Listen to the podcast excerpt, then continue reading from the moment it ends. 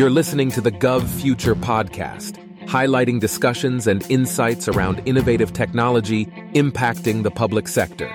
Hear from experts working with and inside the government on ways that technology is shaping the future of the public sector. On this episode, we talk to Jennifer Storm Jenkins, who serves in the Bureau of Information Resource Management at the U.S. Department of State. She is currently the Technology Director for the Center for Analytics for the department. She shares how analytics and AI are impacting decision making processes, leveraging emerging technologies to make more informed decisions, and how the department is collaborating with other agencies and governments to share information and leverage technology. Stay tuned.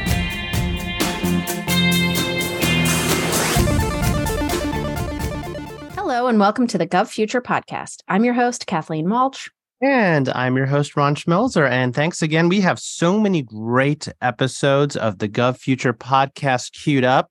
So if you have not yet subscribed to Gov Future Podcast, you should because there you got interviews with thought leaders across federal, state, local, international government. And of course, you should listen to some of the ones we've already recorded with great interviews, also some thought leaders and some additional things to consider across the range of innovative technology. Of course, can't go five minutes without talking about AI, but there's more to innovation than AI. We have analytics and big data, cloud and cyber, stuff happening with automation, stuff with IT modernization, just so much happening. So please, uh, we are, if you, this is your first time listening to Gov Future podcast, just know this is the place to listen to how governments are adopting transformative technology and hear some great conversations on key topics to help you, our listeners, and GovFuture members learn the latest innovations and best practices to stay ahead of innovation in the public sector. And for those of you who are not familiar with our GovFuture community, GovFuture is the fastest growing community of government innovators.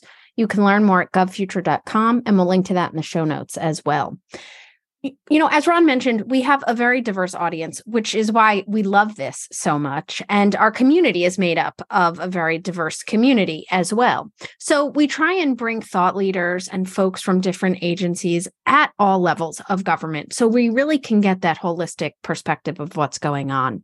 And for today's podcast, we're excited to have with us Jennifer Storm Jenkins, who serves in the Bureau of Information Resource Management at the Department of State. She's currently the technology director for the Center for Analytics, which provides the analytics platform capabilities for the department. So, welcome, Jennifer, and thanks so much for joining us today. Thanks so much for having me. We're really excited for today's discussion. So, we'd like to start by having you introduce yourself to our listeners and tell them a little bit about your background and what you do at the U.S. Department of State. Thank you. Um, so, like you said, my name is Jennifer Storm Jenkins, and I serve as the Technology Director for the Department of State's Office of Management Strategy and Solutions Center for Analytics, which provides all of the analytics uh, platform capabilities for the department. Technically, I work within the Bureau of Information Resource Management, which we call IRM, which has built a strong partnership with the Center for Analytics. Uh, so much so that um, IRM employees like myself are integrated into the Center for Analytics Technology Division. As the department's technological data and analytics maturity grows, uh, data users, data scientists, and analysts require uh, more mature and comprehensive tools, infrastructure, um, and analytics solutions. So, together, the Center for Analytics and IRM provide a holistic ecosystem that enables interoperability and cost savings both to the department and to the US taxpayer. That's fantastic, and I, and I know that you know uh, when we hear about the State Department and what people are doing, and of course all the things that are, are foreign folks who are working the dignitaries and all the folks who are involved in foreign service we don't necessarily think of technology uh, but you know we think of relationships which of course is what a lot of this is is about building relationships. But of course we are in the modern era and so much is dependent on building good relationships having good data and having good systems. So i do want to dig into it because you know maybe you can bring us into our listeners into the picture of talking about how the adoption of advanced analytics and more data centric processes and perhaps even AI are impacting decision making processes and maybe a little more of the scope of, of what you do there uh, in that context. Yeah, certainly. Um, you know, the department is really committed to increasing its capacity to build and scale mission driven uh, data analytics tools, and that includes AI. Uh, we consider it another tool in our diplomatic toolbox. Um, we really look to position ourselves to implement advanced techn- techniques. Um, we're techno- tackling foundational issues like data acumen and data management, as well as many other instances of data analytics applied to our most important mission areas. Um, for us, this really began with the creation of the Center for Analytics in January 2020. Um, our Chief Data Officer, Matthew Graviss, uh, serves as the department's first ever Chief Data Officer. And under his leadership, the Center for Analytics developed state's first ever enterprise data strategy. Um, and our strategy implementation really takes a unique approach. Uh, we focus on top priorities through what we call uh, data campaigns. Uh, we bring together data science, data management, communications, and other resources every six months. Um, and we run two concurrent data campaigns one that's mission focused and one that's management focused um, on a kind of a themed priority. And the goal we have there is really for a dedicated cross functional team to produce uh, substantive results quickly, which allow us to deliver solutions um, to as many as a dozen relevant department priorities. And really, over a three year period, um, we've seen you know, these campaigns be able to really deliver on those department priorities. Um, for example, we've zeroed in on um, results through um, the strategic competition with the People's Republic of China. We focused on cybersecurity, multilateralism, climate, and global operations. Um, our work in the management priority uh, really focused on diversity, equity, inclusion, and accessibility. Uh, this resulted in the department's first ever intergraphic, inter, interactive demographic baseline report um, a, a, dashboard, and our first ever demographic data policy. So these achievements have really helped uh, inform and promote accountability in recruiting and retaining a diverse workforce. And it was a really critical step um, for us to ensure the department's workforce reflects the diversity of America. So, you know, all of these examples make clear uh, that data is not just a back office function for us. Data is really essential to the fundamental work of diplomacy and a critical instrument of diplomacy. Uh, the department is really transforming into a data centric organization where data informed diplomacy is a paramount and routine practice in the way we do our work. All right. Well, that's great to hear. And we always love when, you know, our uh, interviewees provide examples. We're big on that. One thing that I think anybody listening to this podcast knows is that the government has a lot of data. In fact, many organizations have data and it continues to grow at an astounding rate. So, specifically, how is the Department of State leveraging emerging technologies to gain insights from data and help make more informed decisions? Absolutely. Um, so, I guess first, you know, in the area of artificial intelligence, we are adopting and scaling um, the use of artificial intelligence to inform practice, management of diplomacy, um, and provide insights that drive diplomacy at the highest levels. Um, just earlier this year, um, you know, the Center for led Center for Analytics led the drafting of the department's first ever um, what we call Foreign Affairs Manual, so FAM chapter on AI, which is 20 FAM 201, if you want to look it up. Um, it's now available to the public on the state.gov website, so you can in- indeed read it. Um, but the FAM outlines um, articles and principles to guide applied AI at the department it establishes a yearly AI inventory to document AI use cases. Um, this is also an OMB requirement. It explains the role of the responsible AI official at the at the agency, at the department, um, and at the Department of State. That that official is the chief data scientist in the Center for Analytics. Um, and then finally, you know, we really focused on principles to guide uh, applied AI at the department, prioritizing, um, you know, values such as equity, private privacy, respect for civil liberties, and the policy also references um, some tools our teams are developing to help AI practitioners keep their work consistent with the relevant executive orders that are coming out. Um, this FAM policy also distributes AI governance responsibilities to individual bureaus. Um, and it also you know, continues to offer the Center for Analytics as a resource who can help bureaus establish uh, the governance structure as requested. Um, we use a series of directives, especially Executive Order 13960, which lay out the path we need to take uh, when it comes to applied AI, including design, development, deployment, and use of AI. Um, and I guess, you know, lastly, just to share an example, one example of our AI use is a prototype platform um, that we built to derive insights from millions of diplomatic cables at scale using machine learning. Um, this helps the department make fuller use of our most important and novel data set, uh, which is on the ground reporting from our worldwide network of diplomatic posts. Yeah, that's really very informative and very, you know, obviously what you want to do with data is not just understand kind of where things are, but where things are going, right? Try to do as best as you can. People are not necessarily the most predictable things, but uh, with enough data, you can make informed guesses, which is what a lot of this is all about, and also help inform policy making and decision making around things like, you know, what's happening in the environment, what's happening in the economy, what's happening with people, right? These are all amazing things that we can do with great data. You can do some amazing things. So we're clearly a believer of that. And I know our audience and listeners are as well. So, um, talking a little bit about the global nature, because that's one of the interesting things about uh, this particular part of the government, this agency, is that we're dealing with the the context of the world as a whole. How do you collaborate uh, not only with these international governments and international agencies, but also within the United States, the other federal agencies, to leverage technology, maybe data sharing, um, maybe some of the things you're doing to enhance the, the work that you're doing? Certainly, yeah. And a short answer: we we collaborate with all parties. Um, I have a couple examples of each. So, you know, within the department, we generate much of the data um, that we need to drive diplomacy through informed decisions.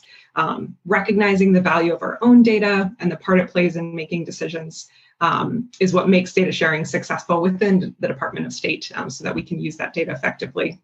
Um, from an interagency perspective, we participate in organizations such as the Federal Chief Data Officer Council, uh, which serves as a really central venue for knowledge sharing and benchmarking with other agencies' best practices. Uh, this helps us provide lessons for our own endeavors. And then, you know, once a precedent is set in a federal agency, it's much easier to make the argument um, or to, you know, put the practice into place at our own agency. So we found great value in shared projects across the federal government with partners such as the U.S. Agency for International Development, the Department of Defense and Homeland Security, among others. Uh, so the more we can do to collaborate with partners, agencies on day-to-day operations, the better positioned we are to collaborate in times of crises, uh, ensuring that the interagency is unified uh, in its whole of government approach to utilizing data. From an international perspective, uh, data diplomacy is not just arming our data's our diplomats with information to make evidence-based decisions, but it's also our data SMEs and data leadership engaging with international allies and discussing things like our journey to stand up the Center for Analytics, creating an enterprise data strategy, and how we are implementing that strategy along with you know the best practices for strengthening data and technology use in the government environment. That sounds great. Now, one of the things that we have had some some experience with is that uh, State Department's been very involved, even with some of these AI efforts overseas. The OECD uh, Organization for Economic and uh, Development. I forgot the C part maybe you can OECD cooperation, maybe cooperation. There you go. Yikes! Um, I know that State Department's been very involved in part on some of the issues of of uh, responsible and ethical use uh, of AI. I mean, is there anything that, that maybe you you know about or can share with our listeners about sort of how how involved uh, state is there, or kind of kind of how those efforts may be informing our own uh, organizational efforts here in the United States in terms of AI AI use? Sure. Uh, you know, like I like I mentioned earlier, we're um, certainly working closely with our um, you know our other government agency partners um, with the White House. Uh, you know, as um, directives and mandates you know come out, we have the opportunity to you know provide feedback or uh, receive that guidance and make sure that we're implementing it. Uh, correctly. So, you know, we're really um, proactively engaged on those executive orders as they come out, and then also really closely working with, um, you know, all of the bureaus and offices across the department to make sure that we have a policy in place um, that is really tackling responsible use of AI.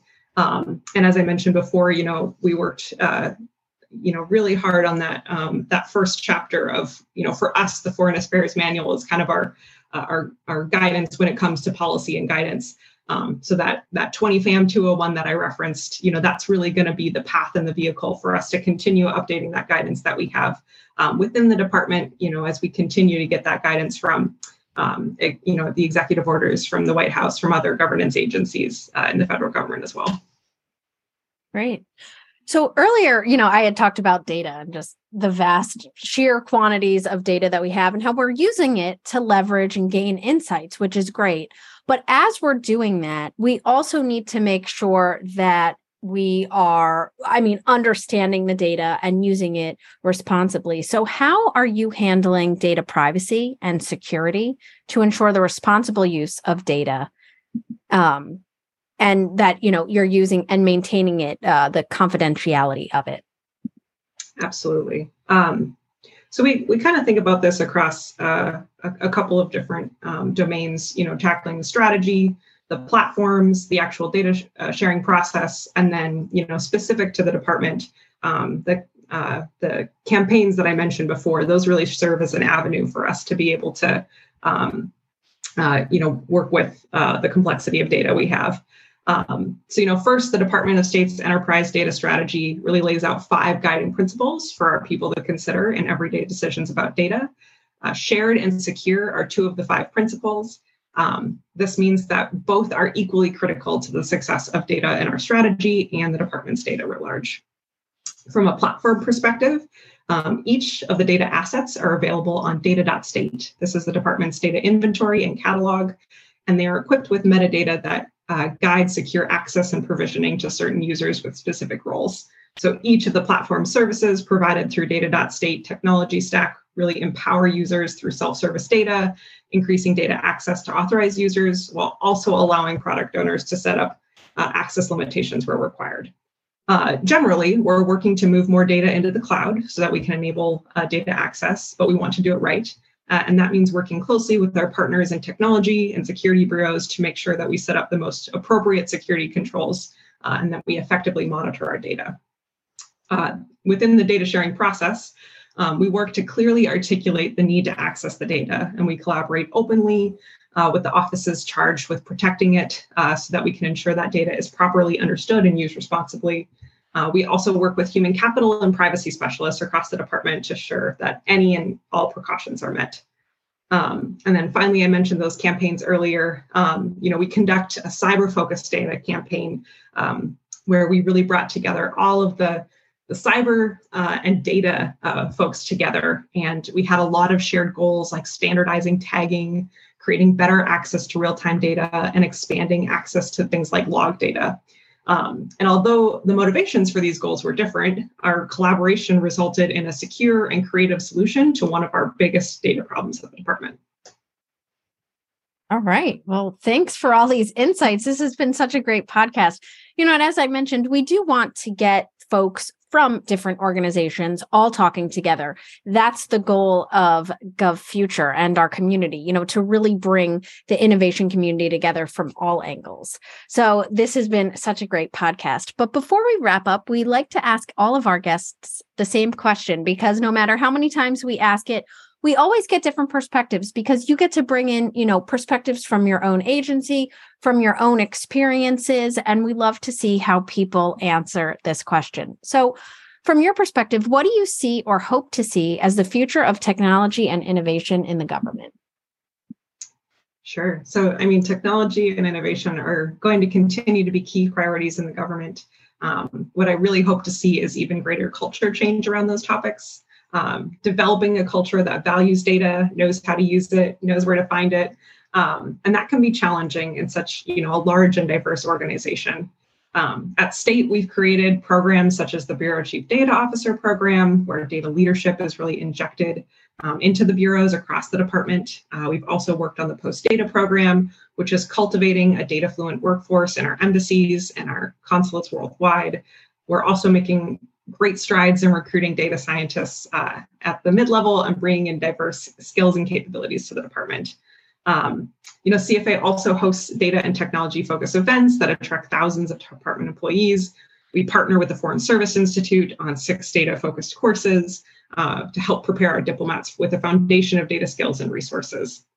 We've also expanded data offerings uh, in a number of non technical areas. We provide data briefings um, within these courses. Uh, to you know really give knowledge officers the information they need uh, the tools the resources the products um, things that they have available to them to strengthen their acumen.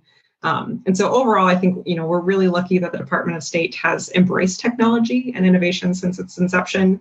Um, i'm excited to see what the next few years are going to look like with emerging technology landscape we're encountering today and just continuing to make um, you know data and uh, data literacy a really strong part of our work, our culture, um, and using data to inform inform diplomacy. Absolutely. Well, we are definitely believers in the power of good use of data. Of course, data quality matters. You know, as we have to say, can't always be in control of the data we have. Sometimes we have to make the best use of what we have. Sometimes it's incomplete. Actually, often it's incomplete, inaccurate, full of issues and biases and all that sort of stuff. But that's what makes uh, all of us uh, that's why it's a profession. and that's why it's a practice. And that's why there are best practices. So we could definitely go on for a while. And I want our listeners to know that we're spending a lot of our time, not just here on the podcast, but also in person at our Gov Future Forum events that we do on the third Thursday of every month at George Mason University, where we have both a hot topic panel and data and analytics continues to be those hot topics. We address them all the time, as well as demos so if you're in town and you want to see some great demos, come to the Gov Future uh, Forum event and you will hear that.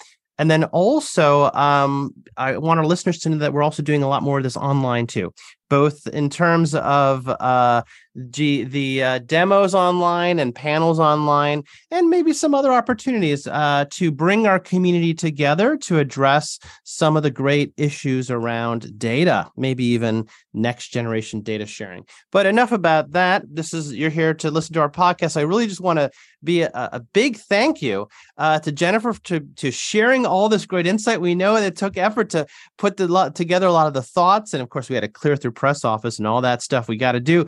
And and I think it's just fantastic you can share this insight with our uh, Future podcast audience.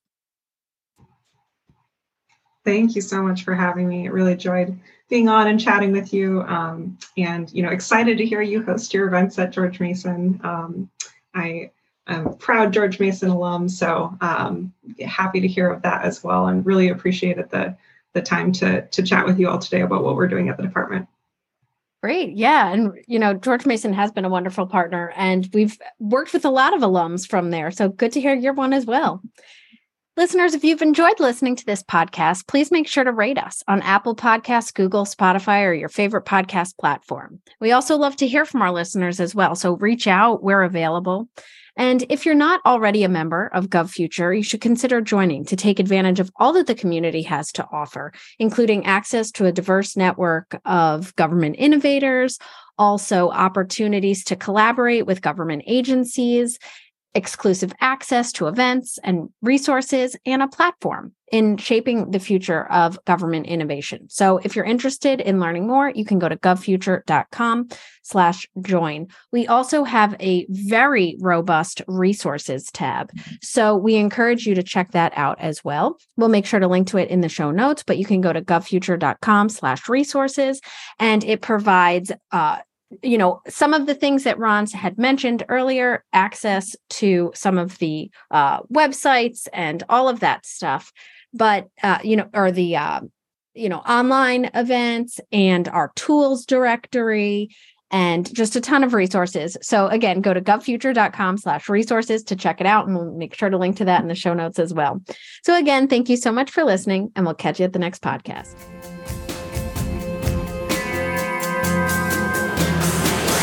To view this episode's show notes, find additional episodes, subscribe to this podcast, and join the fastest growing community of government innovators, go to govfuture.com slash podcast. This sound recording and its contents are copyright GovFuture, all rights reserved. Music by Kevin MacLeod. Thanks for listening to the Gov Future podcast and catch you at the next episode.